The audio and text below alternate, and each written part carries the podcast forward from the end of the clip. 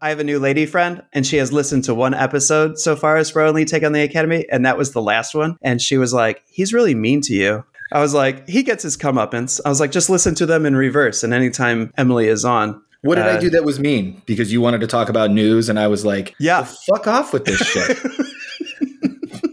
hey, if you're listening, why don't you start a news podcast with with Spro, and then you can help him get it out of his system. You know.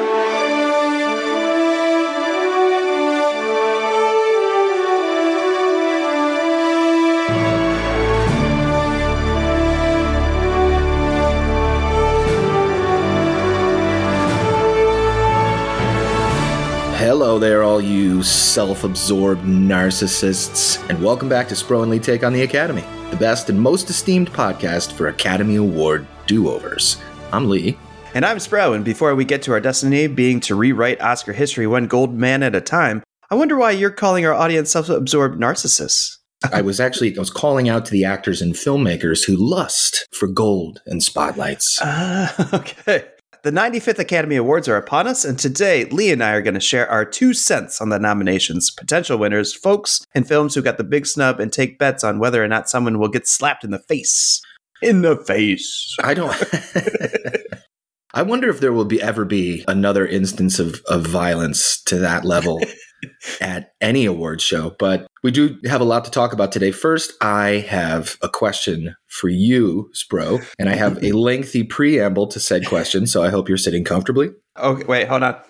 Okay. So when we were young, the Oscars had clout. People watched the ceremony. People watched the goddamn movies that were nominated. And I don't think it's quixotic to say that the Oscars mattered to a lot of people. But over the past several decades, those opinions really have shifted. People are repulsed by the extravagance, the industry backpatting, the blowhardy speeches, the campaigning. Hollywood in general, anti Academy vitriol crops up in even the most casual of internet conversations um, regarding the Oscars. And we've even acknowledged that there is a lot about the Oscars past and present that's gross and even sinister. So, why the fuck does it still matter to us who wins and loses?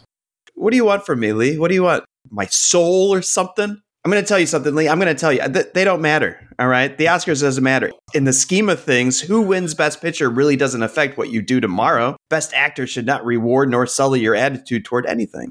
Except some people take film seriously. And if the Oscars are going to tout themselves as the most important in the film business, who wins should matter to the people who take film seriously. I'm not going to ask the casual moviegoers out there to care about the Academy Awards anymore, much like I don't go up to a non hockey fan and go, You don't know who won the Stanley Cup? A person who can't tell the difference between a Spielberg and a Scorsese film needn't apply to the Oscars. Someone who believes, and maybe even angry tweeted about, Rachel Zegler not getting invited last year until she did and made a stupid, snarky comment about it on the stage. Wow, Can dude. binge watch season four of You on Netflix instead of tuning in for all I care. The Oscars need to be for us folk who, for some self obsessed reason, like to memorize the names of crew members. Hmm. It needs to be for the people in the industry. And just like money ruined boxing and politics, the Academy needs to find a way to clean up the backroom dealings when it comes to their process so that us people, joyously arguing on Reddit about the merits of some awards, can feel just in our fandom. Follow up question.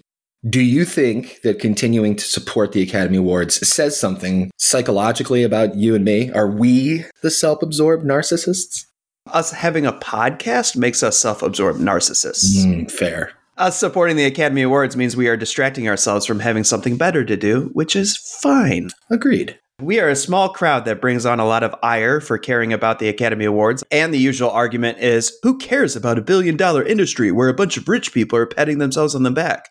To which I say, have fun with your college football championships, which is also a billion dollar industry where the players aren't getting paid and are getting brain damage for your entertainment, and leave me the fuck alone. Whew. All right. Well, that was a thorough response. and I, I feel as though I touched a nerve, but now I do kind of wish that we had someone here to proffer a response in defense of sports. I didn't even really watch the Super Bowl this year. I I did. just didn't care.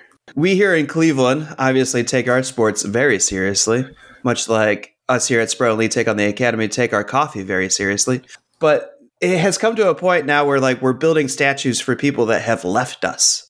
It's just crazy. And so so like the the vitriol that comes on the Academy Awards, like who cares about all this pomp and circumstance? It's like sometimes it's fun just to get out of things for a while. And there's one award show a year. There's far more than just one award show a year, but I I, I hear what you're saying. I do. So the only other one that I want to get into, and maybe next year, is the Independent Spirit Awards. I'm down with that. Maybe that's the awards that I really want to start getting into because they're probably the farthest thing away from the Academy. Let's put a pin in that for now, and just uh, let's get to what we're here to talk about, which is the 95th Academy Awards, which are Sunday, March 12th. And thankfully, they'll be led by an actual host this year in Jimmy Kimmel. Fun fact, which you probably know, and if you don't, they'll probably show you. Jimmy Kimmel Live is filmed literally right across the street from the Dolby Theater. If you visit Hollywood, you could take a tour of the Dolby, see some actual Oscars, stand on the stage and look out and dream, and then you could walk across the street and stand in line to see Jimmy Kimmel Live. When my mom visited me, that was her favorite part. So she still watches the Oscars? Last year, she scrolled Facebook loudly while they were on, but other than that, the other than the Oscar slap, that was that was a boring show. So I don't really blame her. I mean, they did have a DJ.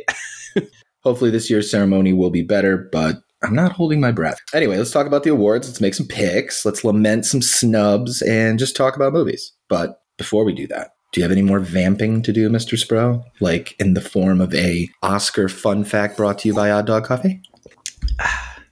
For some of us, coffee is more than just a pick me up. For some of us, coffee is as important as who should have won Best Actor 2022. We take our coffee seriously. We're passionate, eccentric, and a little odd. And for us, there's Odd Dog.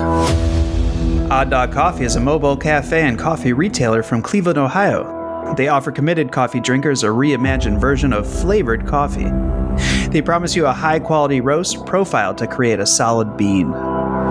When they flavor their beans, they don't spray them down with cheap, stale chemicals. No, no. No, they use fresh ingredients like cacao nibs, cayenne pepper, and cinnamon sticks. What you experience is a balanced bean combined with a touch of spice to create a uniquely delicious cup of coffee you can drink every day.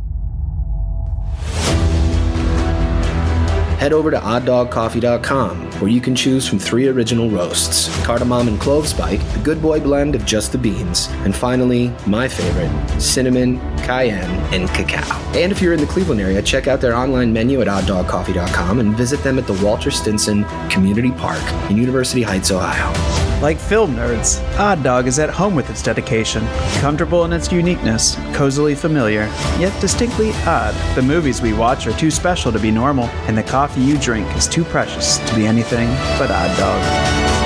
You might have heard about a little controversy in this year's Academy Awards with the nomination of Andrea Riseborough's role as Leslie in the $27,000 box office film To Leslie. Miss Riseborough is a 41 year old actress who starred in four movies last year. You might recognize her from Battle of the Sexes with Emma Stone or in an episode of Black Mirror. The woman has been casted everywhere playing everything, which means she must be a great actress. Well, shouldn't great actresses be nominated for such things as Best Actress? You might ask. What's the controversy? Well, the controversy is the same thing that Lee and I talk about here all the time this damn campaign process.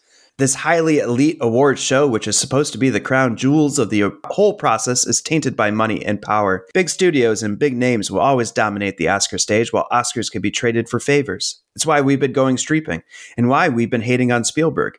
It's Hollywood being either mesmerized, obsessed, or aroused by the celebrity of some and not the product that person is putting out. So while everyone who has had their movie play in a Los Angeles theater for at least a week is eligible, it's usually only the ones who either A, have star power, B, have nominations in other award shows like the Golden Globes or Independent Spirit Awards, or C, have a big studio with a lot of money to run ad campaigns to get their movie nominated that will actually even see the Oscar stage. Knowing this, you could almost guarantee that most of these nominations are not correct if we're looking for the best of.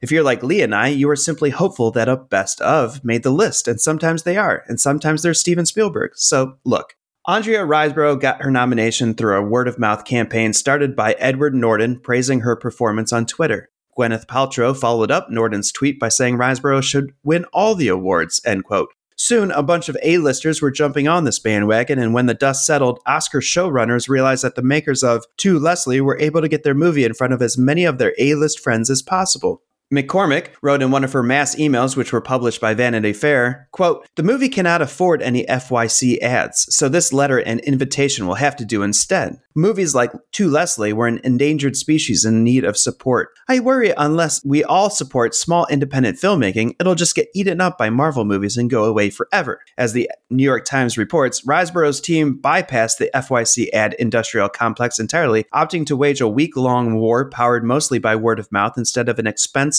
multi month campaign that would have involved roundtables, parties, red carpet appearances, film festival tributes, and endless press hits. Riseborough had just pulled off what Scar in The Lion King refers to as the coup of the century.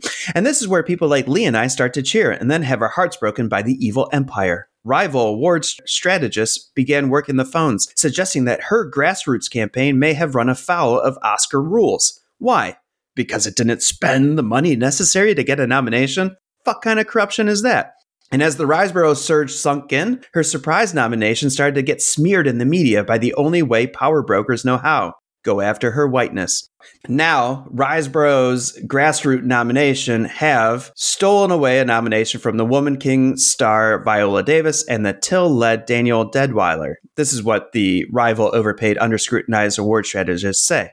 If those two black actresses had been nominated alongside the Everything Everywhere All at Once star Michelle Yeoh, as many pundits were expecting, it would have been the first time in Oscar history that the Best Actress race featured a majority of women of color. So this is how the outsmarted rich and elite get their vengeance. Riseborough is not a hero who bucked the system. She's an example of the system's racism. In an essay for The Hollywood Reporter published Tuesday, the Woman King director, Gina Prince Bythewood, did not mention Riseborough by name, but alluded to the, quote, social capital, end quote, that had helped propel her to a nomination. Quote, Black women in this industry, we don't have that power. There is no groundswell from privileged people with enormous social capital to get behind black women. There never has been, end quote.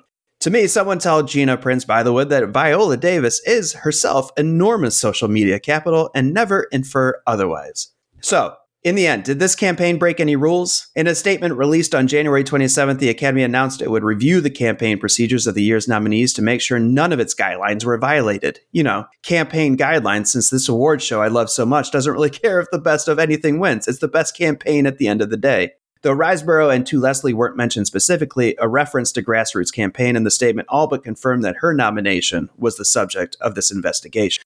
Her nomination won't be rescinded, although nominations have been twice before for improper, cheap word of mouth campaigning.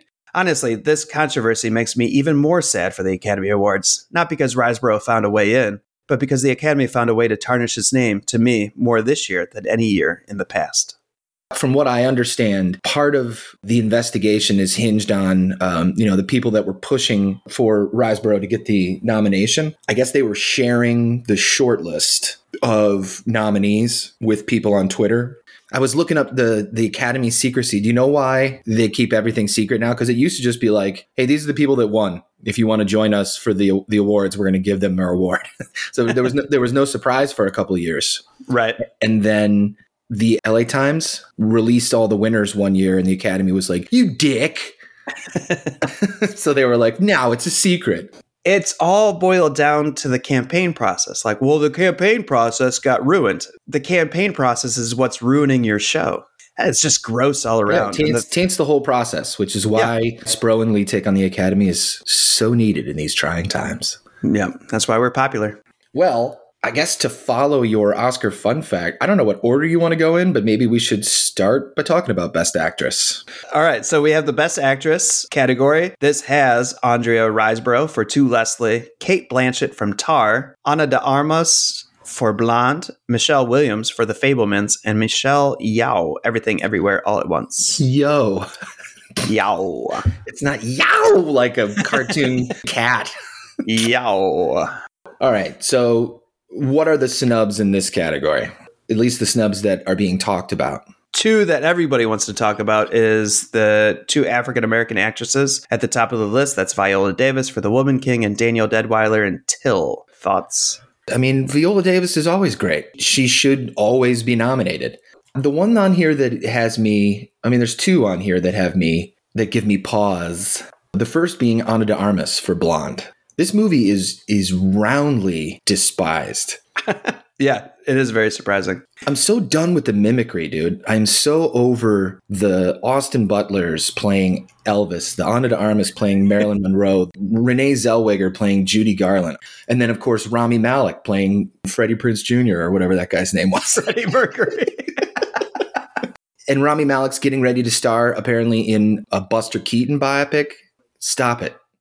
I would probably Danielle Deadwyler. I would put over Viola Davis. There was something about the Woman King that read weird for me, which mm. is Americans and British people playing Africans. The colonizer playing Africans. Oh. So you had uh, John Boyega in there as well, and I was like, that dude's straight British. It was like in West Side Story, where you know they were like, we finally got a Latinx to play Maria in West Side Story, and it was like, but Maria is Puerto Rican, and you got a Colombian. So when it came to like the Woman King, I was like, you couldn't find like Africans to play the Africans. I don't know the whole okay. authenticity. I liked Viola Davis in the role, but for me, it was Viola Davis playing a part that maybe she shouldn't have. So. Do you think the black community feels the same way, or do you think they're just happy that a movie like The Woman King got made? I don't think anybody, one person, should speak for the black community, so I'm not going to. So you knock Ana de Armas out and pop in Deadwyler? Yeah. What about the other one that gives me pause? Michelle Williams for The Fabelmans. That time when I hit you in, in Phoenix, when I. Oh God, you remember. Not really. Oh, for the love of God, it's not like I spent my whole life hitting you. Once. I hit you once. It should have been memorable. Before the swimming test. Uh, yes, before the swimming test. Yes, I, I, I s- slapped you on your back as hard as I could. I screwed up your tryouts, and you, you couldn't get your merit badge, and then you couldn't make Eagle Scout. No, I made Eagle and Scout. I, big I, deal. I left a goddamn mark on your skin in the shape of my hand. And I need you to say you forgive me for doing that. Oh, okay, because, forgive you. Because because you're my kid. Mom, I forgive you. And and and, and my kids mean more to me Mom, than anything you. else on the earth. I because because you. please, please, because how am I ever going to forgive myself? I can't. Mom, I, I, I, I forgive you. The eggs are burning. Oh. So there was some discussion that if she had gone for the best supporting actress, that she would have had a more legitimate chance. But I guess they pushed her for best actress. She pushed herself for best she, actress. Oh. If you listen to the Hollywood Reporters Awards Chatter podcast where he does interviews with everybody, this was the one where I think it was last year where I was like, oh, I didn't like Kirsten Dunst until I listened to this interview. And now I really like Kirsten Dunst. Opposite way now for Michelle Williams because she was talking about how like she thought this was her performance and this was her time and da da da da. And I was like, the performance wasn't it, and this isn't her time. And it just seems like a very poor self reflection with so, this. Mia Goth for Pearl then instead of. Oh um, my gosh, Mia Goth for Pearl then. Yes. I totally forgot about that. I'm glad we're doing this. Mia, by the way, Mia, if you're listening, um, we'd love to have you on the show. Uh, as far as who's going to win, it's going to be Blanchett again. And while it's it's super cool that she's going to have three Oscars and be counted amongst the Nicholsons and the Streeps, man, if Tar had been any other year, this this would be Michelle Yeoh's Oscar. I'm still hoping she upsets. I agree. I like Blanchett. I mean, fuck, we've talked about her a lot on this we podcast have, about how much we love her. But I have to say, the interview scene at the beginning of Tar, she was not the best actor even on that stage. That interviewer played it perfectly, and you could tell Kate was reading her lines. So for me, it's a difficult part to watch of an actress I like. Did you get the same feeling when watching Tar, like that interview scene? No, no, I didn't because then in context, when you see the end of the movie, it all makes sense. It sounds like she's reading her lines because she kind of is. She's on a stage, so she's putting on airs and she's not that person. She's a, a fraud. Okay, I like that take. I do want to point out, though, while we're doing this, that the reason why Spro and Lee Take on the Academy exists is because anywhere else, when talking about these nominations and snubbery and everything like that, people will tell you who got snubbed, but they'll never tell you who they should take the nomination away from because they're playing the political game. here on Spro and Lee Take on the Academy, we're going to tell you exactly who did not deserve the nomination and the snubs that should like move themselves up. So I just want to point that out because now as I'm reading all the trades and being like, this person got snubbed and this person got snubbed, nobody goes and they should have gotten it over this person because that would be mean. And really, it's not mean, it's honest. And that's why we're here. So we knocked Best Actress out of the way. We're left with a whole bunch more. How do we approach this? Now there's 22 other categories. There used to be 23 categories, but they um, combined best sound design and best sound mixing to best sound. So 22 other categories. I feel like we should reverse the order and not really talk about the shorts because I don't know how many people out there have like watched then- the shorts. And then you're going to go on to talk about the shorts, though. yeah, I am going to talk about because every category is important, and really, you can watch the shorts. The shorts are everywhere. Like in the best animated short film, you could watch The Boy, the Mole, the Fox, and the Horse on Apple TV. You could watch The Flying Sailor on YouTube, and Ice Merchants is also on YouTube. And My Year of Dicks, which is Greatest the- title ever. my Year of Dicks is on Vimeo.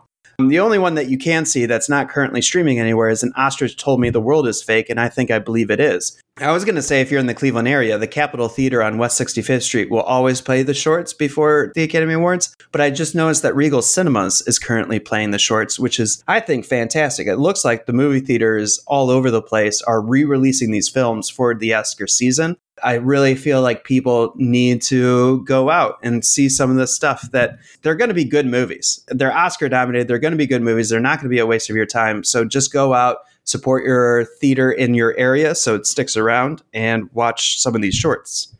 Then in the best live action short film category, Le Pupille is on Disney Plus. Night Ride is on YouTube, and the ones that are not currently streaming are An Irish Goodbye, Ivalu, and The Red Suitcase. And then for best documentary short, you can watch two on Netflix, which I did. I highly recommend. They're both like 40 minutes. The Elephant Whisperers and The Martha Mitchell Effect.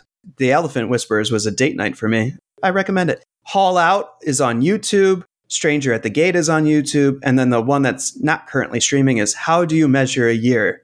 525,600 million. or how about love?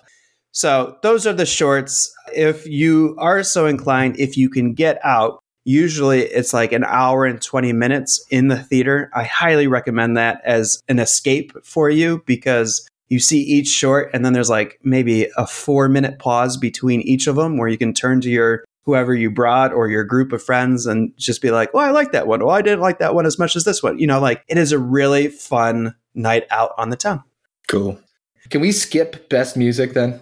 No, because Best Original Song of the Oscars is probably the one Oscar that I don't understand because it's never a good song. it's never something that I'm going to put on my playlist. Best song in La La Land was Another Day of Sun. And then at the Oscars, we got City of Stars. Ba-da-da-da-da-da.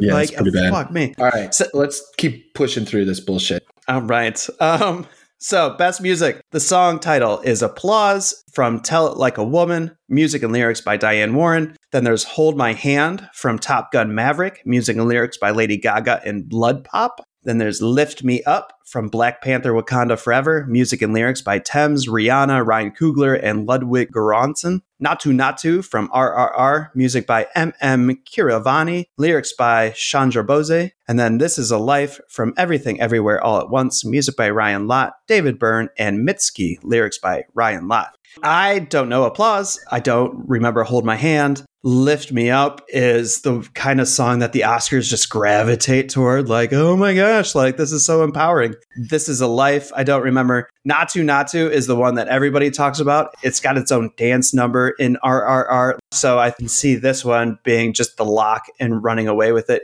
Regardless, when they're performed on stage, I'm pretty sure Naatu Naatu is going to fucking rock your socks off.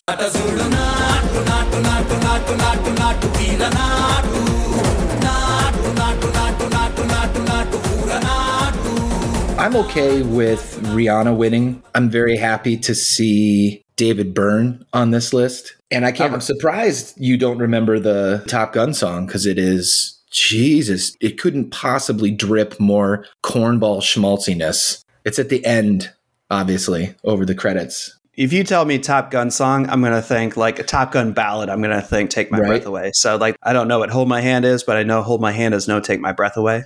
All right, this is the music category I actually enjoy.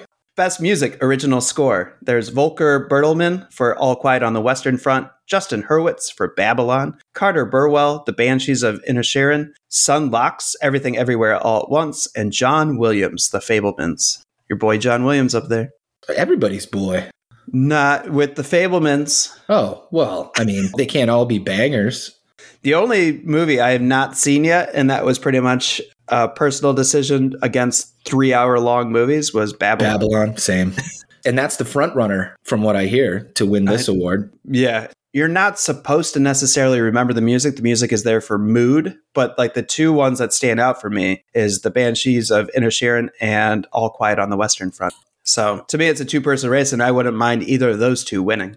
And everything everywhere all at once was masterfully put together. So if they're like, we're going to give it to them, I'd be like, okay.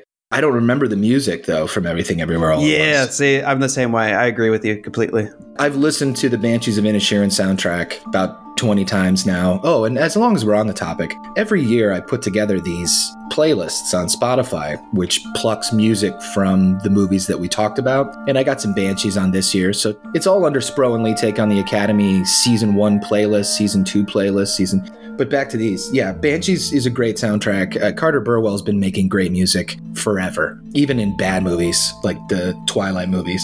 Carter Burwell's score is very mysterious. It almost kind of sounds like it could be from a, a like a video game like Hollow Knight or even a movie like Coraline. There's there's bells. It even sounds a little Harry Potterish at times, but it's got a very mysterious, eerie sense to it. But Volker Bertelmann's score for All Quiet on the Western Front is minimalism at its best. And it's crazy too because they he incorporates electronic sound into this. But it's that one just bellowing I don't even know how to describe it. It's not a screech. It's almost like an alarm. And I don't know if you'll be able to find that and play that for people, but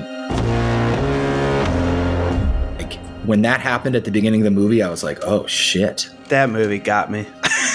Part, parts of that movie got me. It's not as good as I thought it was going to be after I probably to pumped it up too. Yeah, You did, you did. Um, sorry, You But- asshole.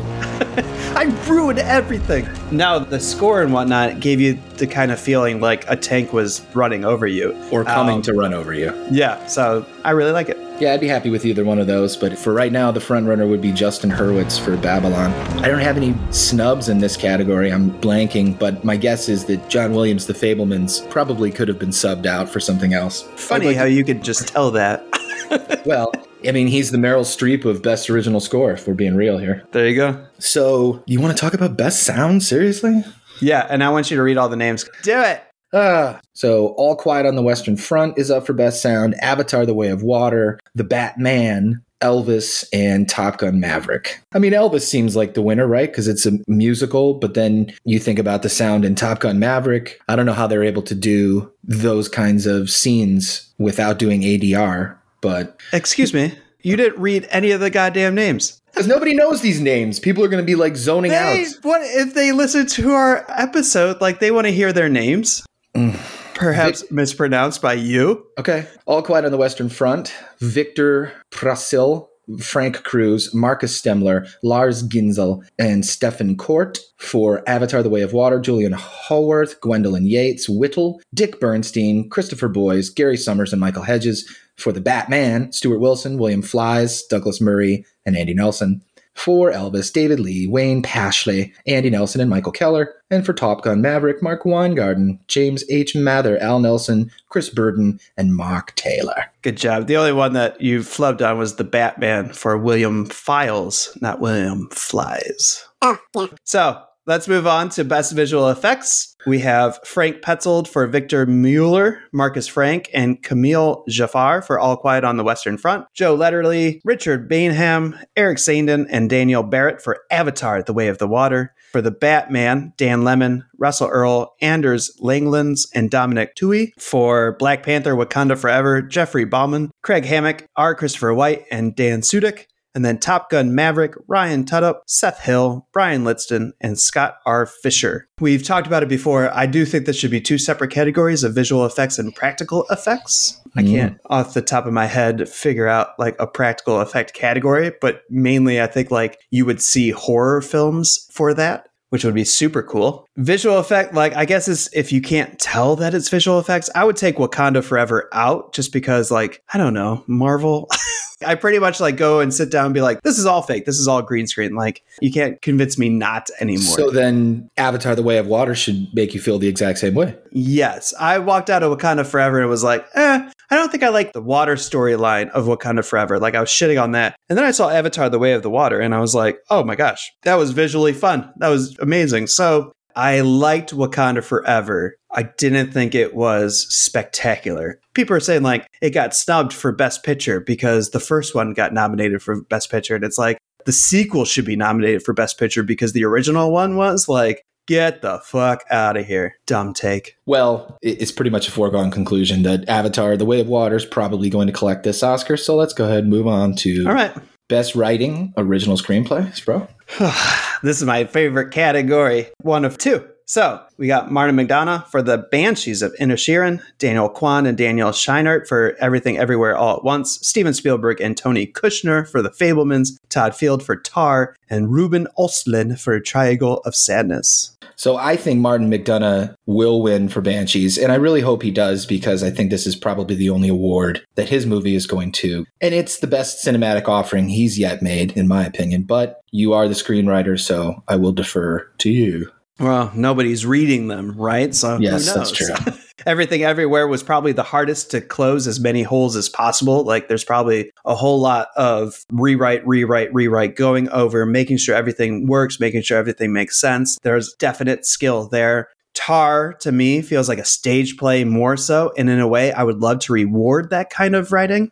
It's got long scenes, lots of dialogue and character. The arc was played out very well a lot of people that I know in my circle that was like, well, I watched Tar because you like the Oscars and I know it's an Oscar favorite. And I was like, ugh. I wouldn't have recommended Tar for everyone just because it is long and it's drawn out. And if I didn't see it in the theater, it would have been a hard hang for me to like continue on with in my living room. But it is really good writing. And in a way, the monologues of Triangle of Sadness stand out to me too. But I'm fine with the playwright, McDonagh, winning. I guess all I could say is fuck the Fabelmans, and it's people shouting exposition at each other. I mean, I was alone in the theater when I watched it.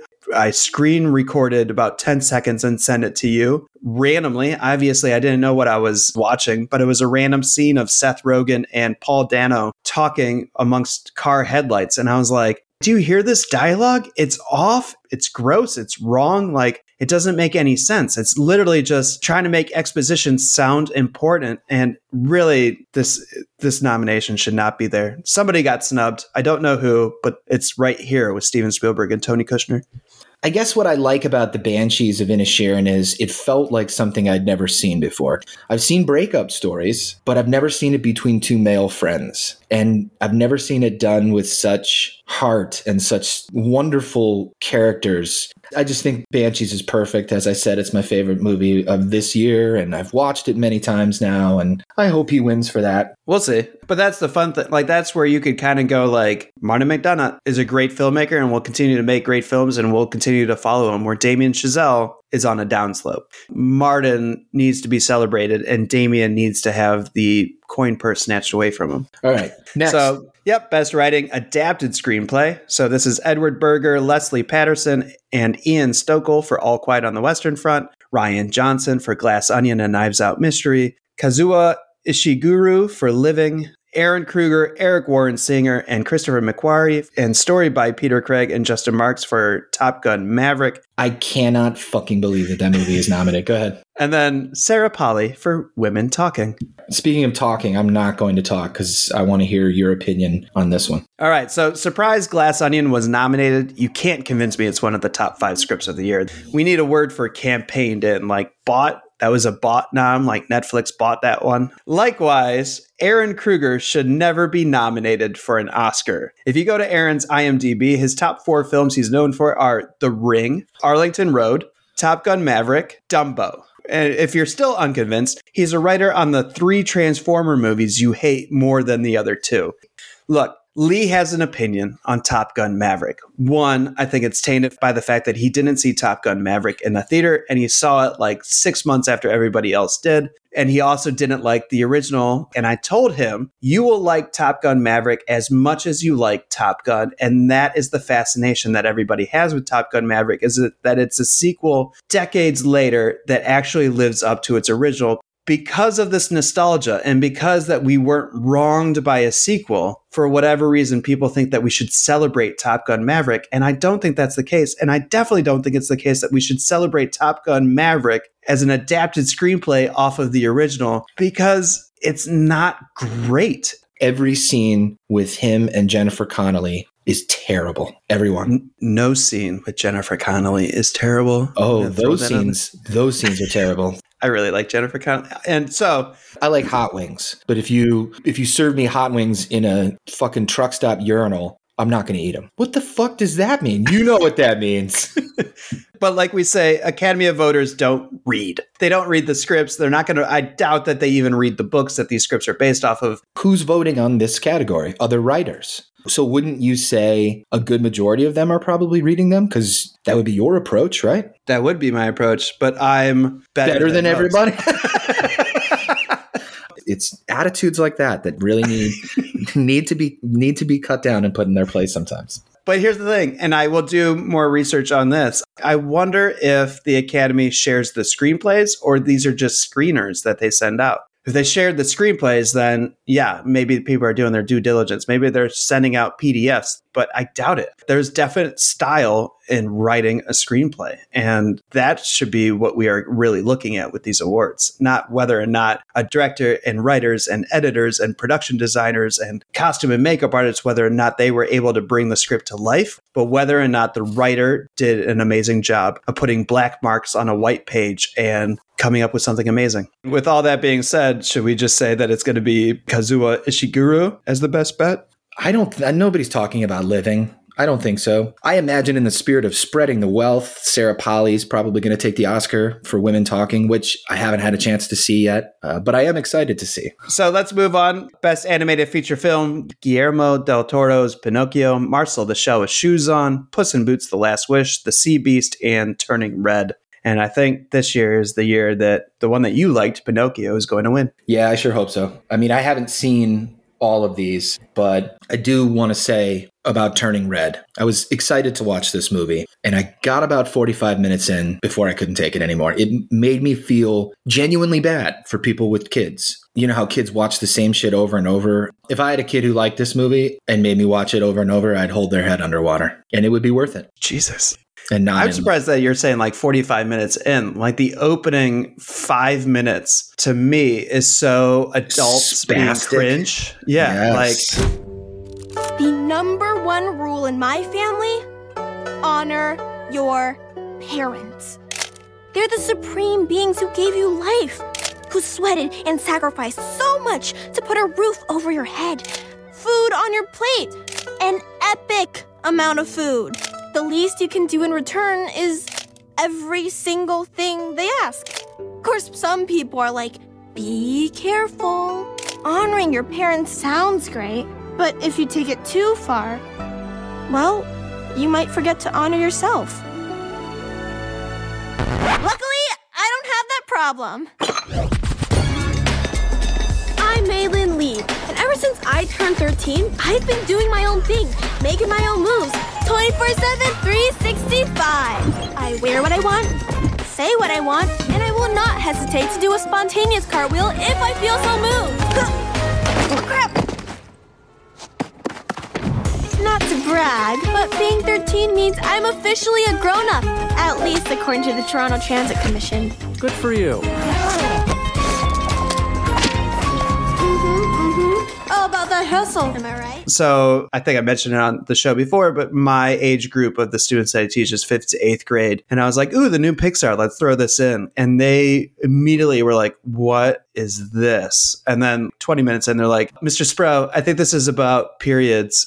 and I was like, what are you talking about? And they're like, this is definitely about periods. and I was like, oh, okay. By the end, they were all kind of like leaving the room and being like, nope, this isn't it. Yeah. All right. But it's not the only animated film out there. Like you had Disney's Strange World. Like it's weird that Disney and Pixar, their empire and their their stranglehold on the best animated feature film, like it's gone, which I applaud. yeah. More variety, please, and thank you. Best international feature film, there's All Quiet on the Western Front, Argentina 1985, Close, EO, and The Quiet Girl. I think this is a two pitcher race between All Quiet on the Western Front and EO. I did not get a chance to see EO, but all my film industry friends say that they were pleasantly surprised that EO made it because that was one of their favorite films of the year. I'm surprised you said that. I think Close and The Quiet Girl are making a pretty pretty good push right now too. All right, so fuck Argentina 1985. You have no shot. Yeah. Well, I tried watching Argentina 1985. It's on Amazon Prime, but it's dubbed. There's no version that they offer that's in its original language and audio. So I, I'm sitting there. I'm like, I can't, I can't, I can't do this. This is irritating the living shit out of me. But I do think just because of its accessibility for so long, I think this one's going to go to All Quiet on the Western Front. Cool. Which was one of my favorite films. Best documentary feature All That Breathes, All the Beauty and the Bloodshed, Fire of Love, A House Made of Splinters, and Navalny. I honestly cannot give you any kind of take on this. I think it's going to be all the beauty and the bloodshed. Okay. Moving on. Moving on.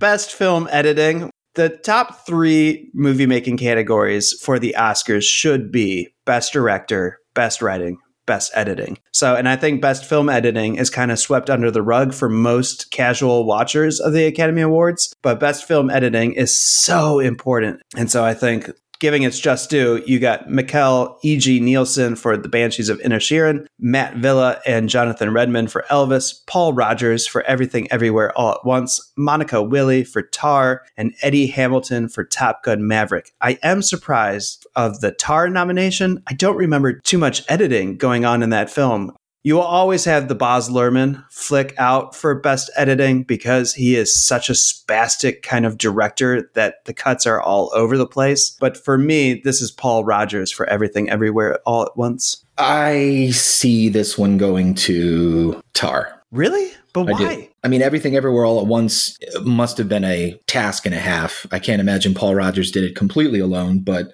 editing isn't just like, okay, we shot all this stuff and we need to splice it together quickly because this is a scene with a bunch of quick cuts. It's choosing takes, it's positioning things and deciding whether or not certain elements belong there.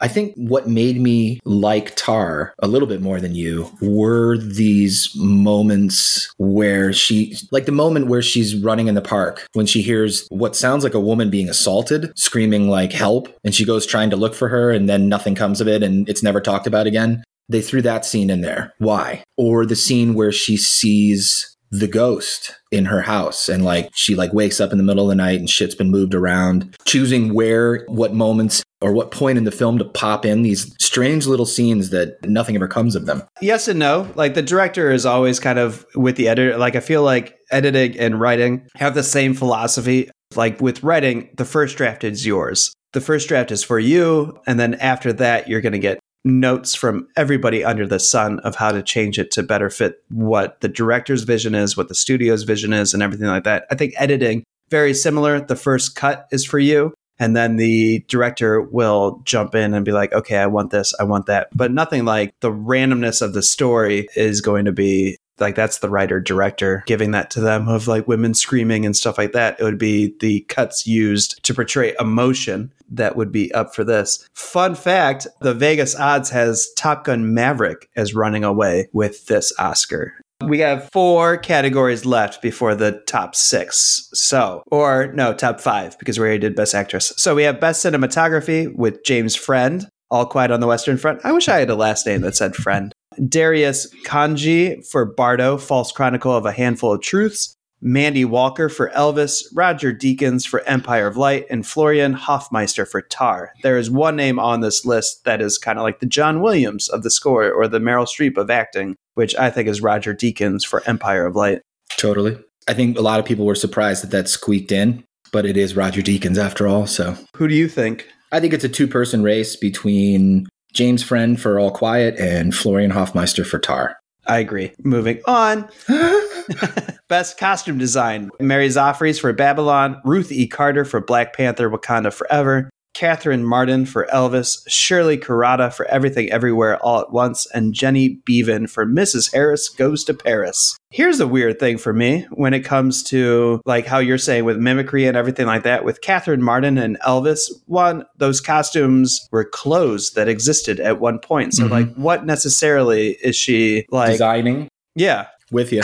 I don't want to like shit on her trading. Sure, craft, I'm sure like, that I'm sure costume designers are like, oh, it's amazing replicas the way she did it. It's like, eh, yeah, okay. and really, sorry, Babylon. Like, sorry, Damien. Sorry, three and a half hours of movies about Hollywood. So I I haven't seen that. I do remember, I do remember the costumes of Black Panther Wakanda Forever. So I'll throw that out there that as far as anything on this list, I would award that one. Couldn't you say the same thing about that one though that you're saying about Elvis? Because Wakanda does not exist. well, I'm I was give me a second. I've never read the comic books, but I have to assume they, at the very least, copied some of those costumes directly from the panels. Yeah, Sure, but that's that's but, th- but they never the existed books- before. Yeah, it's not 3D or anything like that. Like Okay. she's like looking at that and being like, "How do I make the fabric drape this way?" and stuff like that. I would like to see everything everywhere take this one, and then uh, I want a, a shot of Raccacoonie in the chef hat. Okay, um, next. Best makeup and hairstyling, we have Heike Merker and Linda Eisenhamerová for All Quiet on the Western Front. Naomi Donne and Mike Marino and Mike Fontaine for The Batman. Camille Friend. Oh, I wonder if Camille Friend and James Friend, they're Our friends. Camille Friend and Joel Harlow for Black Panther Wakanda Forever, Mark Coulier, Jason Baird, and Aldo Signoretti for Elvis, Adrien Morot, Judy Chin, and Anne Marie Bradley for The Whale. Now, obviously, The Whale is on here for the fat suit, which has been getting a whole lot of hate from Fat um, people. I was trying to think. There's got to be like like weightest, like fattest, or Fat shamers. fat shamers, but not fat shamers. Oh, right. overweight people that don't like that Hollywood uses fat suits and stuff like that. So Hmm. the Batman got like a lot of these like technical loves. This one though, to me, and we'll get into it at best acting, I think it's Colin Farrell's acting that makes him unrecognizable as the penguin in the Batman. Uh, I think Um, the makeup helps. Well, the makeup always will help. So I would say probably it's a two race between the Batman and the whale. think so, huh? Mm-hmm. I wouldn't be surprised to see Elvis take this one. Really? Well, I mean, you got the Tom Hanks. But you could oh, fuck. That was just Tom Hanks.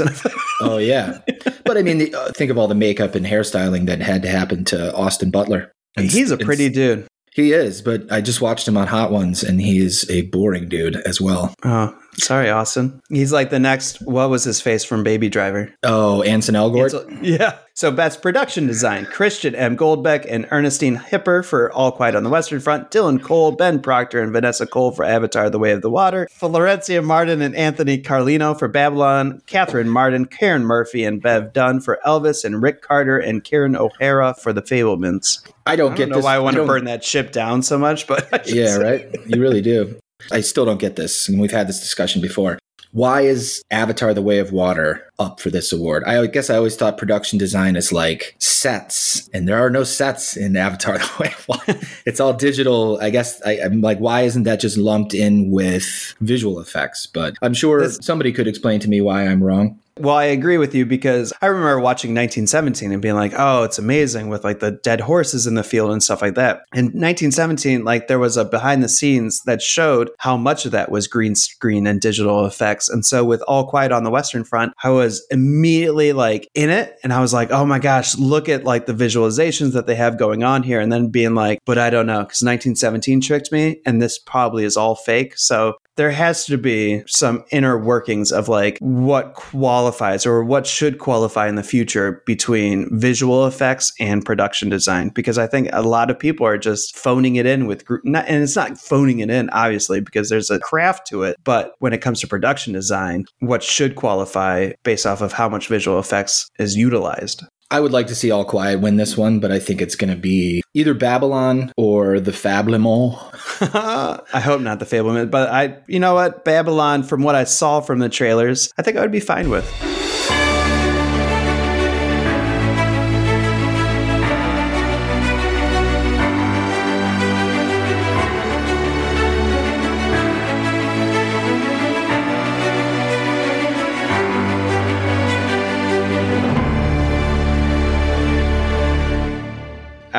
Best supporting actor. All right. Brendan Gleeson for The Banshees of Inisherin, Brian Tyree Henry for Causeway, Judd Hirsch for The Fabelmans, Barry Keoghan for The Banshees of Inisherin, and Ke Huy Quan for Everything Everywhere All at Once. Any supporting actors you think might have gotten snubbed, Mr. Spro? I'm going to say two things. One, I don't know. And two, this category feels like a mess to me. I believe Ke Huy Quan and Barry Keoghan belong here, and that might be it. I'd be happy with either of them taking it home. Well, then I'm going to say one thing, and that's I'm really looking forward to Ke Huy Quan's acceptance speech. This guy, for the past few months, has just been soaking up all the pageantry, the adoration. The guy takes selfies like a crazy man. His Instagram is a real treat to follow. He just oozes passion and gratitude. And while I kind of hate that the other nominees really have no chance in hell, I'm still so happy for this guy. Sweet. Moving on to Best Supporting Actress. Up for Best Supporting Actress are Angela Bassett from Black Panther Wakanda Forever, Hong Chau from The Whale, Kerry Condon from The Banshees of Inisherin, Jamie Lee Curtis from Everything Everywhere All at Once, and Stephanie Hsu from Everything Everywhere All at Once. Before we talk about this one, I find it very interesting that my two favorite films of the year, Everything Everywhere All at Once and The Banshees of Inisherin, have so many acting nominations. Do you think any of them should not have been given?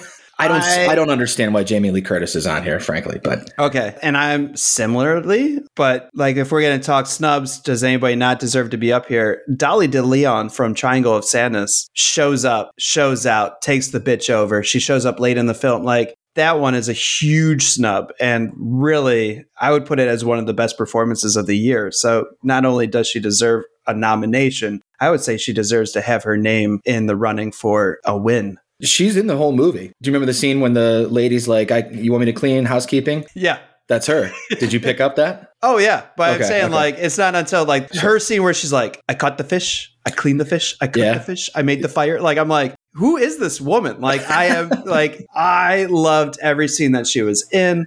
Why do you get so much food? Why? I caught the fish.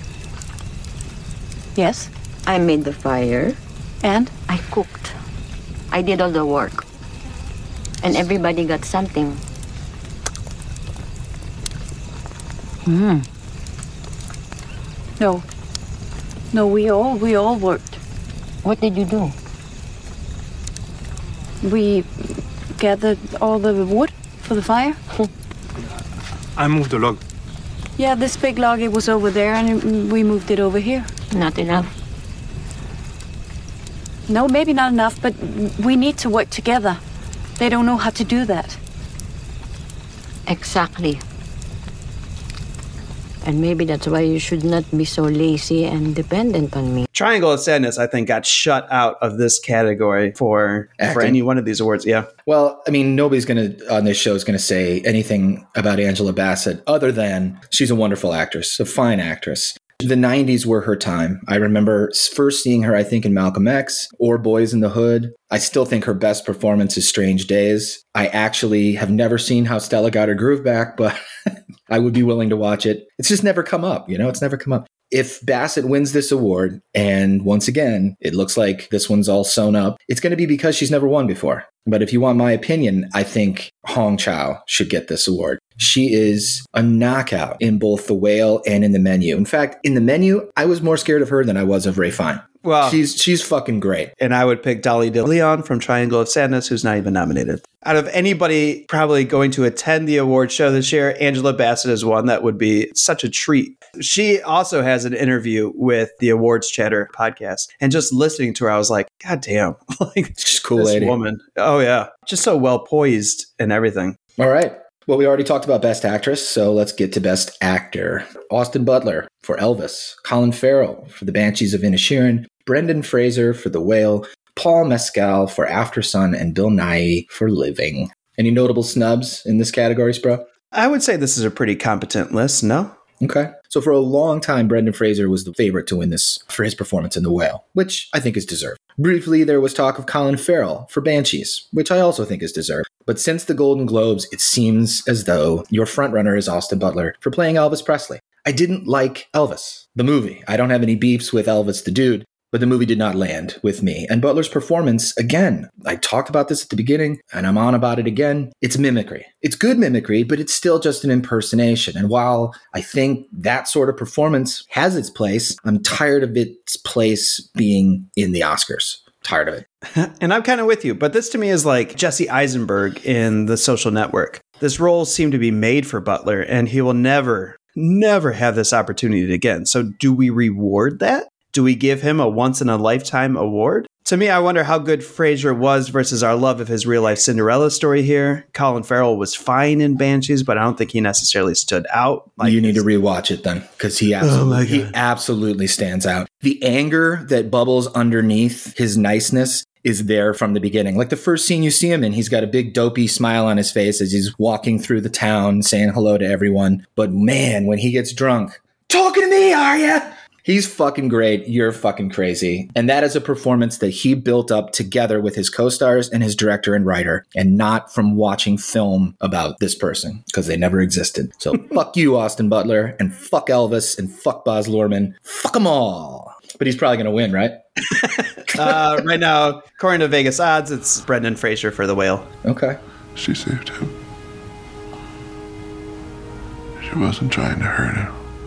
She was trying to help him. Who are you talking about? He's going home. She did that. Charlie. She didn't do it to hurt him. She did it to send him home. Do you feel lightheaded, Charlie? Look at me. She's trying to help him. Who? Ellie. She was trying to help him. She just wanted to send him home. Do you ever get the feeling people are incapable of not caring?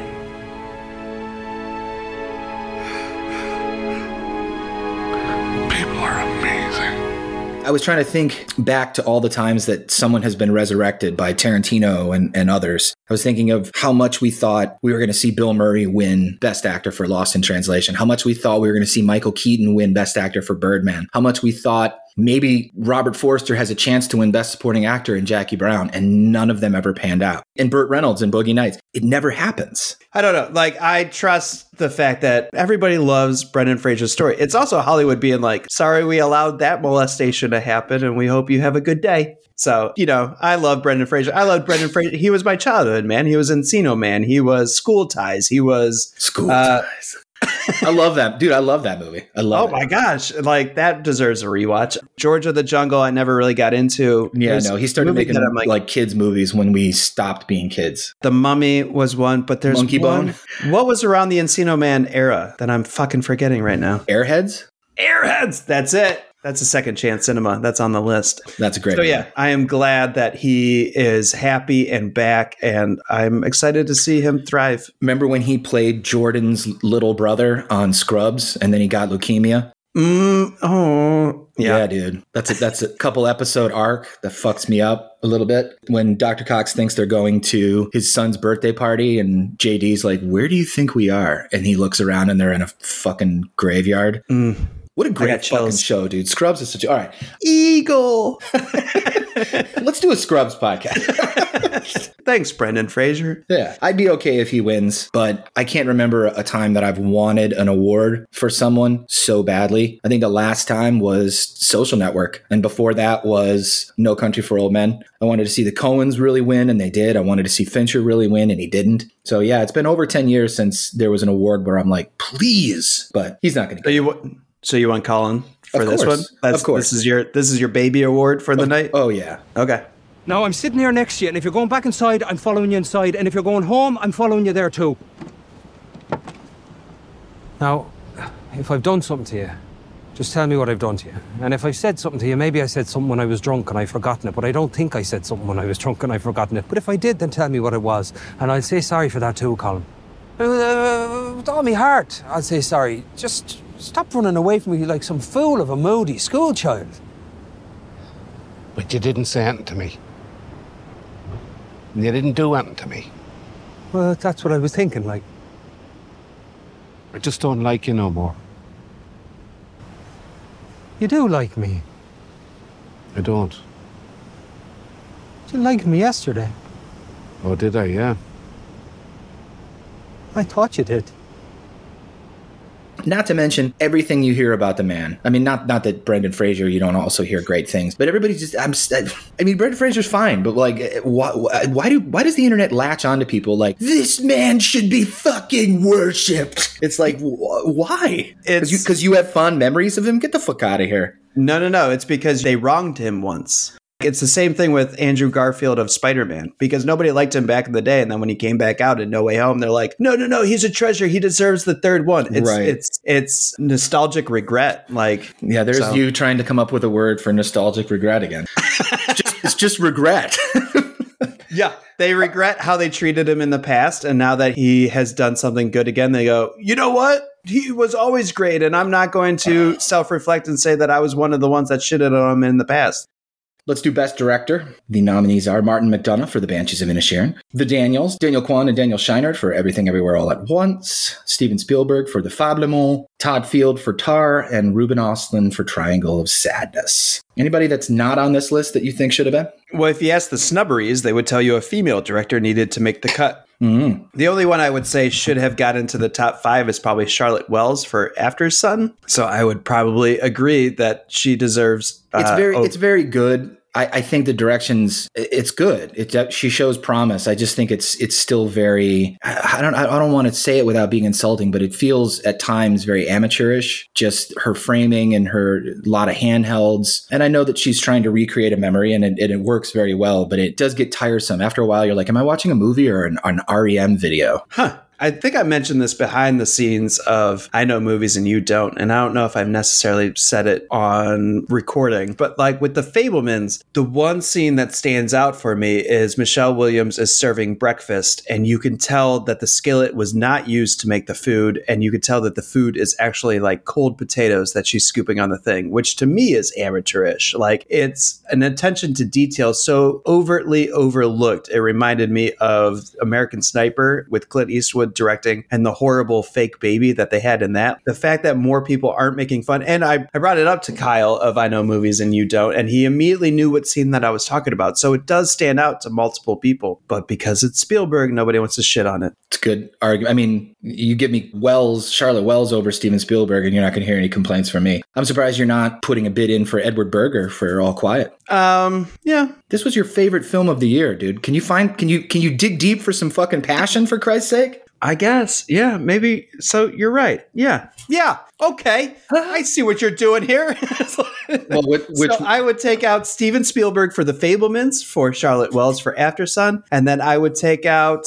Uh, all of those other ones belong up there. I know. So I cannot be a feminist today. And I would put up Berger for All Quiet on the Western Front over Steven Spielberg. Of course, over Steven Spielberg for The Fabelmans. Did you see Fabelmans yet?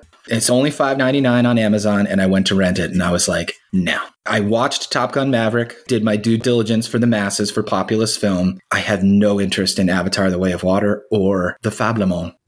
Cool. So most people think that Spielberg is going to win his third Oscar for Best Directing. I'm inclined to agree, but I hope I'm wrong. Literally any of the other four nominees would surprise and delight me, especially the Daniels. But Spielberg needs no further accolades. What was Spielberg's last great film? Not good, not comparable, not, well, it's better than Ron Howard. What would you say is his last great film? You know, it feels like he made Edge of Tomorrow, but he didn't. I haven't seen all of them, so Well, you don't have to see BFG to know that that's not his last great film.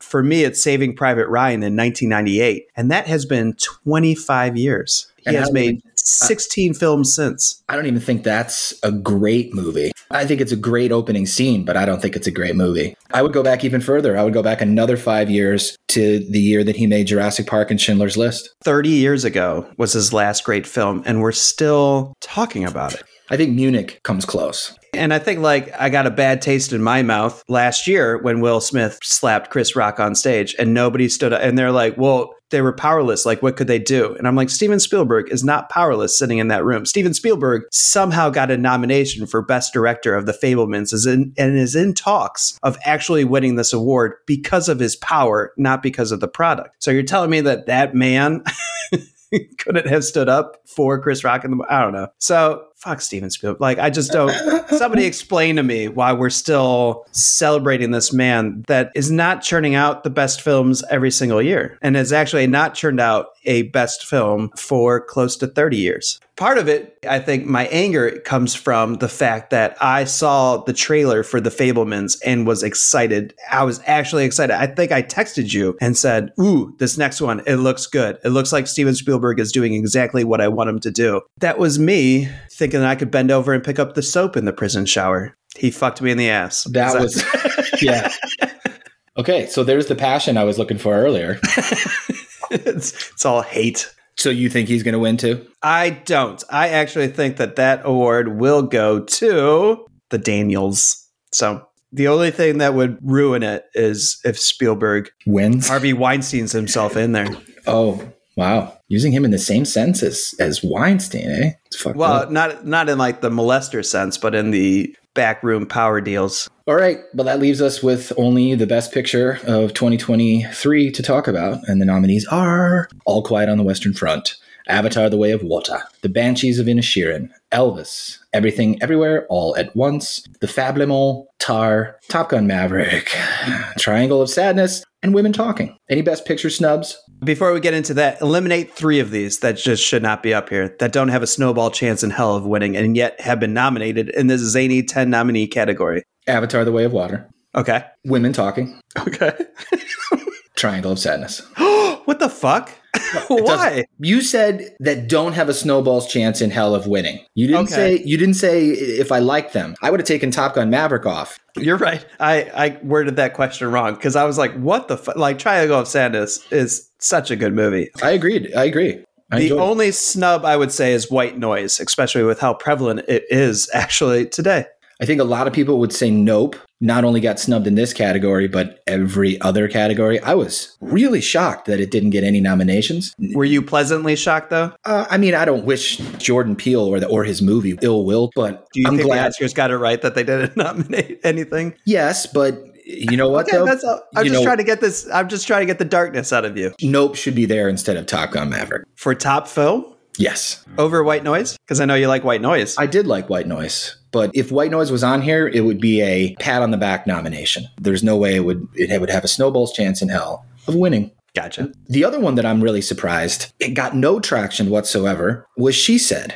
I, maybe women talking and Tar, and she said it was just too much of the same topic. Yeah, but is Tar saying something about about women? I think it's saying that anybody, when put into a position of power, regardless of their ethnicity, regardless of their gender, has the potential to be a piece of shit. Yeah, I mean, it's all pretty much Hollywood pointing to itself and being like, we're going to do better in a way, but also we are guiltless of all the events that happened before us, you know? I guess it is weird that she said wasn't nominated for anything because Bombshell was. And I would say she said was a better movie than Bombshell. Was pretty good. I think, like most people, I believe Everything Everywhere All at Once is going to take Best Picture. It feels like it has the most juice. It'll be almost a year since it was released when the, the award ceremony happens. Social media is still loving on it. It got a re release in July and a re re release in January. Tons of strong Oscar nominated performances with very therapeutic character arcs. It's silly, it's sweet, it's sad, it's unique, and it's engaging. It's also A24's highest grossing release of all time. Mrs. Wang. Mrs. Wang. Mrs. Wang, are you with us? I am paying attention. Now, you may only see a pile of receipts, but I see a story. I can see where this story is going. It does not look good.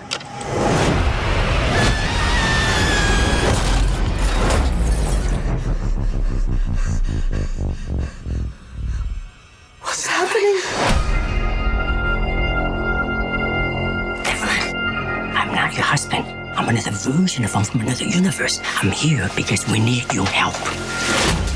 Very busy today. Uh, no time to help you. Across the multiverse, I've seen thousands of Evelyns. You can access all of their memories, their emotions, skills. There's a great evil spreading throughout the many verses. And you may be our only chance of stopping it. Don't make me fight you. I am really good. I don't believe you.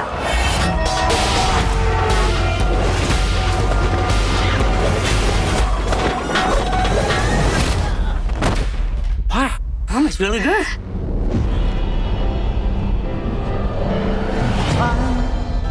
He's waiting in the wings. The universe He speaks of senseless things. is so much bigger Script you and me. than you realize.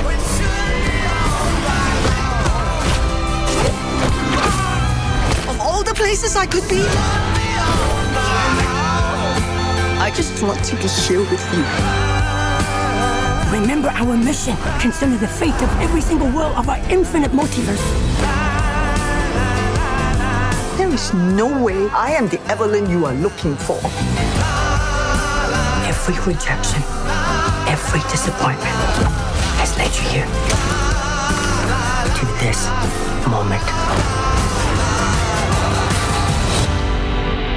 Don't let anything distract you from it.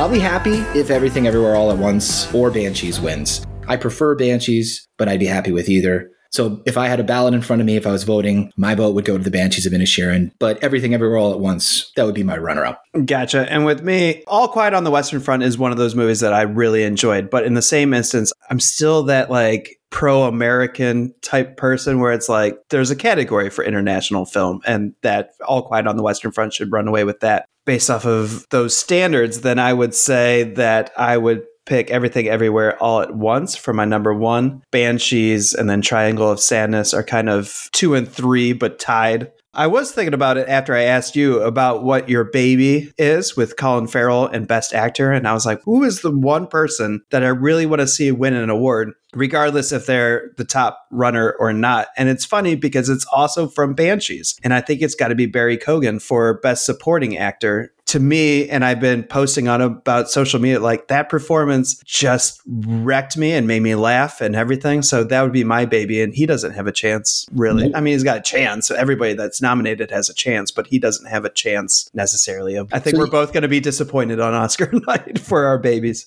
I'm glad I caught you actually. Because there was something I was wanting to ask you actually. And discovering how much we have in common, well, just makes me want to ask you even more. We don't have anything in common. Uh, Don't skip ahead. But yeah, what I was wanting to ask you was something along the lines of should have planned this really. But yeah, what I was wanting to ask you was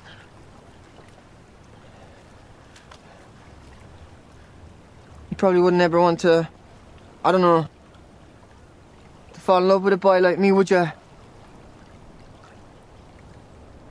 Oh, Dominic, I don't think so, love. Oh yeah, no. I, I was thinking no. Not even in the future, like like when I'm your age. Yeah. No, I didn't think so. Just thought I'd ask in the off chance, you know, like faint heart and that. oh, there goes that dream. Well, I best go over there and do whatever that thing over there I was gonna do was. This is the second time you've done this. You are you've written something, but then you've changed your mind. Yeah, because I am a free thinker. but but you and I can do what I want. But you wrote it. I feel like you're going with everything everywhere because everybody else is. Um, Thoughts on that? Are, are you being a, a bad little sheep? Let me point this out. I don't think this is a good year for Best Picture. Do I want it to win Best Picture? No, because of the hot dog fingers. The Banshees of Inisherin, I had to watch it twice to get it. Not Elvis, not Avatar, The Way of the Water. All Quiet on the Western Front is not an English speaking film. The Fabelmans, fuck right off. Tar. Tar was pretty boring. Top Gun is a populist pick. Women talking, eh. And then Triangle of Sadness, I really liked. But come on now, it is a comedy that is over two hours long. It is too It- long. It is way too long. So, like, am I happy with like any of these, or what can I stomach? Everything Everywhere All at Once, I can stomach. The Banshees, I can stomach, and Triangle of Sadness, I could stomach, and then everything else, I would be like, ugh. But are we going to do Best Picture of the World 2022 next year and probably find something better? I can almost 99% guarantee it. So, did that satisfy your fucking Yeah. question? Yeah, fucking asshole. It- oh. so did she tell you he's mean to you? You should not stand for that. Be mean back.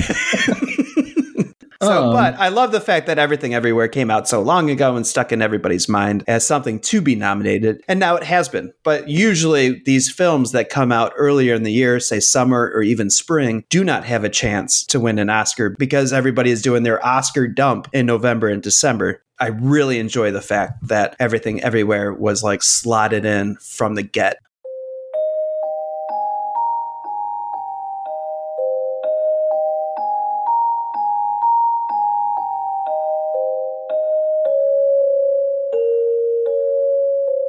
Well, that does it for our Oscar Companion 2023. Check out the show. And by the show, I mean, of course, the Oscars. Sunday, March 12th at 8 o'clock Eastern Time. Nope, it'll be 7 o'clock Eastern Time. I can math. Red carpet usually starts around 4:30, 5 o'clock. Okay. And it'll be on ABC, hosted by Jimmy Kimmel. And after it's done, Spro and I will be back for our Oscar wrap up episode, hopefully with a special guest, maybe, maybe not. And we might be talking about the first ever Best Picture winner to feature butt plugs. And that's it. Spro, this was fun. Always. I'm excited. I'm always, this makes me excited for the award show. And I hope the award show is everything that we have ever wanted it to be for our entire lives. Oh, there you go. Oh, oh you're clever. Well, until then, I'm Lee. I'm Spro. We'll definitely be sitting front row when the envelopes are read. We hope you are too.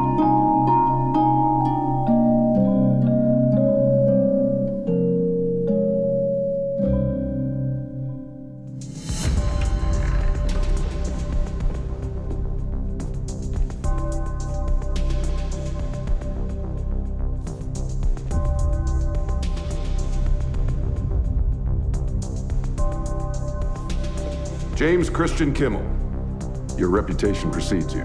Thank you. Not in a good way. Oh.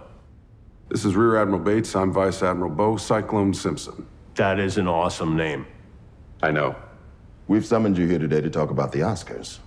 I have to admit, I wasn't expecting to be asked to host again. Well, let me be perfectly clear. You were not my first choice, or my second choice, or my third, fourth, fifth, or eleventh choice. In fact, we asked a lot of people before you. Well, I'd rather not know who they were. Let me tell you eh. Whoopi Goldberg, Tina Fey, Jon Stewart, Chris Rock. Letterman, Leno, Arsenio, Magic Johnson, Chevy Chase, a child dressed as a pirate. Well, those are pretty good. Steve Martin, Steve Carell, Steve Buscemi, Steve Austin, Steve Seagal, Steve Urkel, Steve from Blues Clues. That's just the Steves.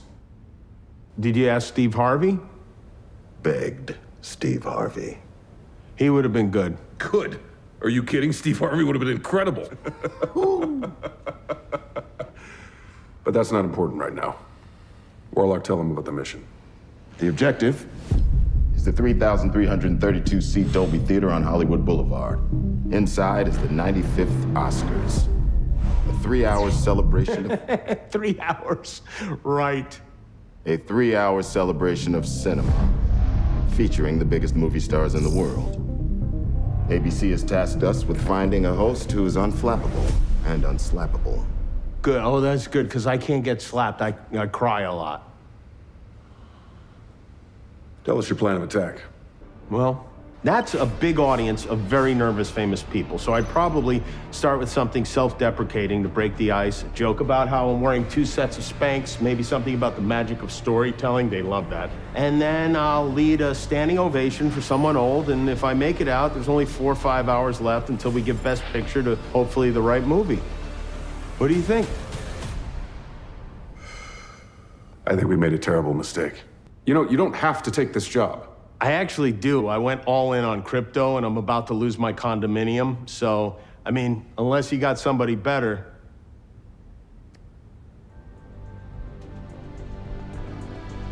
I'm your guy.